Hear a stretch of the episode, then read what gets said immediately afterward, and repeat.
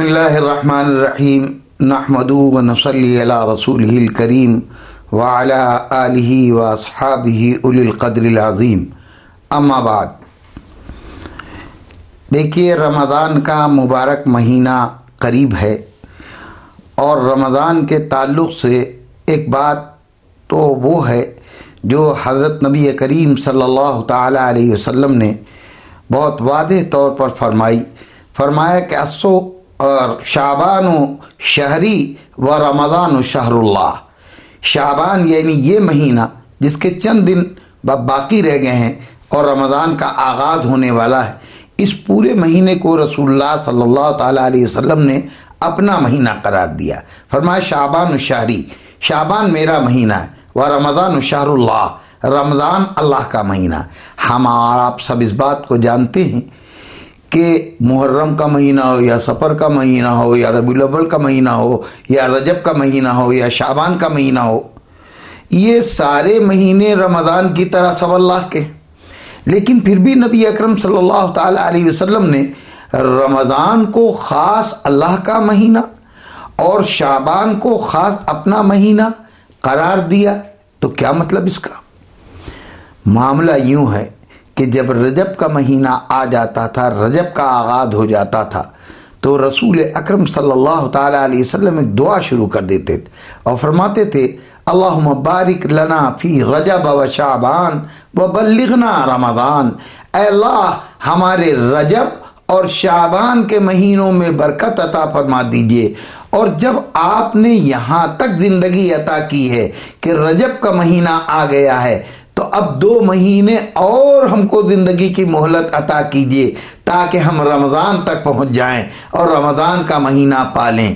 آپ اندازہ کر سکتے ہیں کہ رمضان کے مہینے کی حضرت نبی اکرم صلی اللہ تعالی علیہ وسلم کی نظروں میں کیا اہمیت تھی، اس کی وہ کیا قدر کرتے تھے اور کیا قیمت پہچانتے تھے کہ یہ زندگی کی دعا مانگتے تھے کہ اب ہم کو رمضان تک پہنچا دیجیے اور پھر ہوتا کیا تھا کہ شابان جسے آپ نے اپنا مہینہ قرار دیا، اس پورے مہینے کو اللہ کے مہینے کی تیاری میں گزارتے تھے تاکہ اللہ کے مہینے کا حق ادا ہو سکے۔ اور احادیث میں یہ بات بہت متواتر کے ساتھ آئی ہے مختلف روایات میں کہ حضرت نبی کریم صلی اللہ تعالی علیہ وسلم رمضان کے مہینے کو قریب قریب پورا مہینہ روزوں کی حالت میں گزارتے تھے۔ چند دن صرف اس لیے افطار کر لیتے تھے اور روزہ نہیں رکھتے تھے تاکہ رمضان اور شعبان میں فرق ہو جائے۔ یوں تو حضرت نبی کریم صلی اللہ علیہ وسلم ہر مہینے میں روزے رکھتے تھے اور کم سے کم ہر مہینے کی چاند کی تاریخ میں تیرہ اور چودہ اور پندرہویں تاریخ کو آپ روزہ رکھتے تھے، یہ ایام بیس کے روزے، اس کے علاوہ بھی اور روزے رکھتے تھے۔ لیکن شابان کے مہینہ پورا قریب قریب روزوں میں گزارتے تھے تاکہ آمادہ ہو جائے طبیعت، مزاج، میدا، ہر چیز رمضان کے پورے مہینے کو روزے میں گزارنے کے لیے آمادہ اور تیار ہو جائے۔ اب رمضان کے تعلق سے مختصر طور پر ایک بات میں یہ عرض کرنا چاہتا ہوں کہ رمضان کی ایک عبادت دن کی ہے اور ایک عبادت رات کی دن کی عبادت فرض ہے، رات کی عبادت سنت ہے۔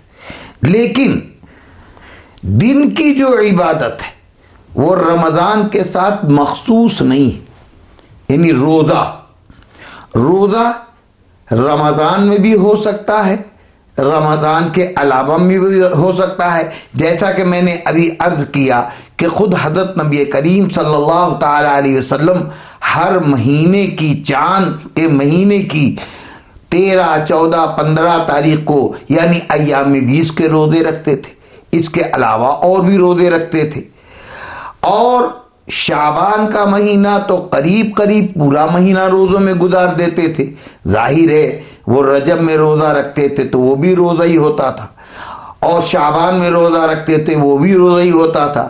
عید کے دوسرے مہینوں میں عید کے مہینے میں یا دوسرے مہینوں میں روزے رکھتے تھے۔ مثلا محرم کا روزہ ہے ذیلت کے مہینے کا روزہ ہے، شوال کے مہینے میں حضرت نبی کریم صلی اللہ تعالی علیہ وسلم نے فرمایا، من صام رمضان و اتبعہ ستتم من شوال فکأنما صامت دہر کلہ جس شخص نے رمضان کے پورے مہینے کے روزے رکھے اور پھر عید کے مہینے میں سے یعنی شوال کے مہینے میں سے بھی چھ روزے رکھ لیے، چاہے متواتر رکھے، چاہے چھوڑ چھوڑ کر، تو گویا اس نے پورے سال کے روزے رکھ لیے۔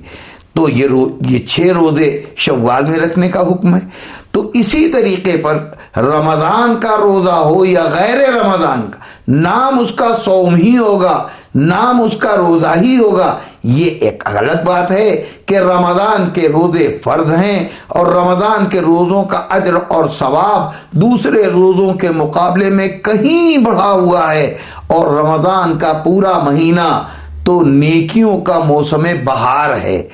نیک، رمضان کا معاملہ یہ ہے کہ رمضان کے میں نیکیوں کا ریٹ اتنا بڑھا دیا جاتا ہے کہ کم سے کم صورت حال یہ ہوتی ہے کہ عام دنوں میں جو دو رکعت فرض کا ثواب ملتا ہے، رمضان میں دو رکعت نفل کا ثواب بڑھا کر عام دنوں کے فرض کے برابر کر دیا جاتا ہے۔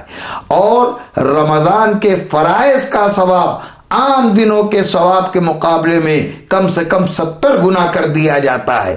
تو یہ رمضان نیکیوں کا موسم بہار ہے۔ اسی طرح روزے کا بھی معاملہ ہے کہ رمضان کے روزوں کے ریٹ، رمضان کے روزوں کا عدر کیا کہنا؟ عام دنوں کے روزے کے مقابلے میں رمضان کے روزے فرض بھی ہیں اور اس کا عجر بھی کہیں بڑھ کر بڑھ چڑھ کر ہے۔ لیکن میں جو بات کہنا چاہتا ہوں وہ یہ ہے کہ دن کی عبادت یعنی صبح صادق کے طلوع سے لے کر اور آفتاب اور سورج کے ڈوبنے تک یہ کھانے اور پینے اور جمع سے رکنے کا نام روزہ ہے۔ یہی عمل اگر آپ رمضان کے علاوہ نیت کر کے روزے کی کریں گے تو وہ اس دن کا بھی روزہ روزہ ہی کہلائے گا۔ یعنی مثلا کل اگر آپ نیت کریں اور پھر نیت کرنے کے بعد روزے کی یہی عمل کریں، کھانے اور پینے اور جمع سے اللہ کی رضا کی خاطر رک جائے تو اس کا نام بھی روزہ ہی ہوگا سومی ہوگا۔ اور رمضان میں رکھیں گے تو اس کا نام بھی روزہ، نام کے اعتبار سے روزہ۔ لیکن رات کی جو عبادت ہے، سنت ہے یعنی تراویح، وہ رمضان کی مخصوص نماز ہے۔ مخصوص نماز ہے۔ رمضان کا چاند ہونے کے بعد سے اور عید کا چاند ہونے تک عشاء کے فرض پڑھنے کے بعد اور عشاء کے فرض اور وطر کے درمیان جو آپ بیس رکعت پڑھتے ہیں دو دو کر کے اور دو کے بعد چار ہونے کے بعد ہر ترویح پر بیٹھتے ہیں اور ایک خاص انداز میں یہ نماز روزانہ آپ ادا کرتے ہیں اس نماز کا نام تراوی ہے اور یہ تراوی رمضان ہی میں ہوگی۔ اگر آپ عید کے دن یا عید کے دوسرے دن یا شابان کے آخری دن یہی نماز اسی طریقے پر عشاء کے فرض پڑھنے کے بعد، وطر پڑھنے سے پہلے اسی طرح دو دو رکعت کر کے اور ہر ہر ترویح میں بیٹھ کر اور دعائیں ترویہ پڑھ کر اور بیس رکعت پوری کریں۔ تو اس کو نفل کہا جائے گا، ترابی نہیں کہا جائے گا۔ ثواب خوب ملے گا، اجر ملے گا، اللہ چاہیں گے، نوازیں گے، لیکن نفل کا ثواب ملے گا۔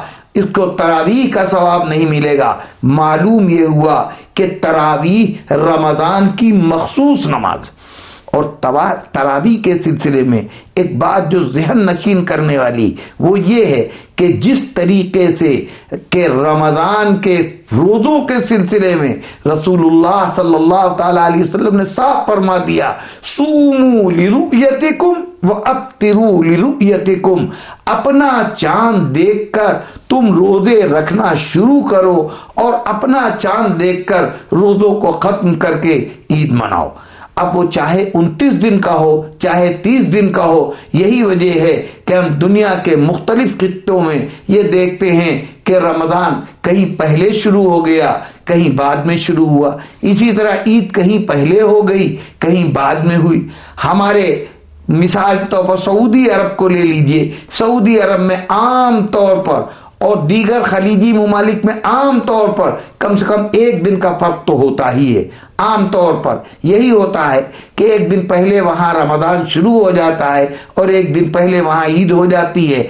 ہمارے یہاں عام طور پر رمضان ایک دن بعد میں شروع ہوتا ہے، عید ایک دن کے بعد میں ہوتی ہے۔ اسی طریقے سے تراویح کا معاملہ بھی ہے۔ تراوی بھی رمضان کی مخصوص عبادت ہے اور پورے مہینے کی عبادت ہے۔ بعد لوگوں کو ایک غلط فہمی ہو گئی۔ بعد لوگ یہ سمجھتے ہیں کہ قرآن مجید تراوی میں ایک سن لیا جائے یا پڑھ لیا جائے بس تراوی کی سنت ادا ہو گئی، کام ختم۔ اب پانچ دن میں پڑھ لیں، ایک دن میں پڑھ لیں، تین دن میں پڑھ لیں، دس دن میں پڑھ لیں۔ اگر دس دن میں کسی نے ایک قرآن تراوی میں پڑھ لیا اور سن لیا، تو وہ سست پڑ جاتا ہے۔ وہ سمجھتا ہے، اب اختیاری چیز ہو گئی اب اجر اور ثواب اگر ہے بھی تو اتنا نہیں ہے جتنا قرآن ترابی میں پڑھتے وقت تھا۔ لوگ پابندیاں کرتے ہیں، اپنے سفروں کو ملتوی کرتے ہیں، اپنے ٹکٹ اور ریزرویشن اسی حساب سے بنواتے ہیں کہ بھی ہماری مسجد میں چودہ دن میں، پندرہ دن میں قرآن ہوگا۔ لہذا ہم اپنا سفر سولہ سے شروع کریں گے۔ ہماری مسجد میں دس دن میں قرآن ختم ہوگا، ترابی میں۔ لہذا ہم گیارہ سے اپنے سفر پر جائیں گے۔ کیا مطلب؟ مطلب یہ کہ گیارہ کے بعد ہم آزاد ہیں، چاہے تراوی پڑھیں چاہے نہ پڑھیں۔ اور العموم بہت سے لوگ شروع کے ایام میں جب تک قرآن تراوی میں ہو رہا ہوتا ہے، اس وقت تک تراوی کی پابندی کرتے ہیں اور اس کے بعد وہ یہ سمجھتے ہیں کہ یا تو اب اجر ہے ہی نہیں اور یا اگر ہے تو معمولی ہے، پہلے بہت تھا۔ یہ غلط فہمی ہے۔ اس کو دور کرنا چاہیے۔ جو چاند ہونے کے بعد اجر اور ثواب پہلے دن ہے، وہی آخری دن تک اجر اور ثواب ہے۔ جو سنت پہلے دن ہے، وہی سنت درمیان میں بھی، وہی آخر میں بھی۔ ایک بات آخر میں اور واضح ہو جانا چاہیے کہ قرآن مجید تراوی میں سننا، یہ ایک الگ سنت۔ اور نماز تراوی پڑھنا یہ ایک الگ سنت ہے اور دونوں سنتوں میں فرق ہے۔ تراوی سنت معقدہ ہے۔ اگر بغیر کسی شرعی عذر کے آپ نے تراوی چھوڑی تو آپ گناہ گار ہوں گے، ناقدرے ہوں گے۔ کہ آپ نے رمضان کی قدر نہیں کی اور قدر میں کمی کی کیونکہ رمضان کی ایک مخصوص نماز نہیں پڑی بخلاف اس کے اگر آپ بیمار ہیں، ضعیف ہیں یا کسی اور وجہ سے آپ کو اچھا حافظ میسر نہیں ہے اور آپ نے تراوی میں قرآن مجید نہیں پڑھا یا نہیں سنا اور چھوٹی صورتوں سے علم ترا کیف وغیرہ سے اور دوسری چھوٹی صورتوں سے آپ نے تراوی پڑھ لی تو انشاءاللہ سنت معقدہ کا ثواب آپ کو مل جائے گا اور قرآن مجید تراوی میں نہ پڑھنے یا نہ سننے کی وجہ سے آپ کو انشاءاللہ کوئی گناہ نہیں ہوگا۔ اس کا مطلب یہ ہے کہ تراویح کی نماز پڑھنا سنت معقدہ ہے۔ اس کو اگر عذر شرعی کے بغیر آپ چھوڑیں گے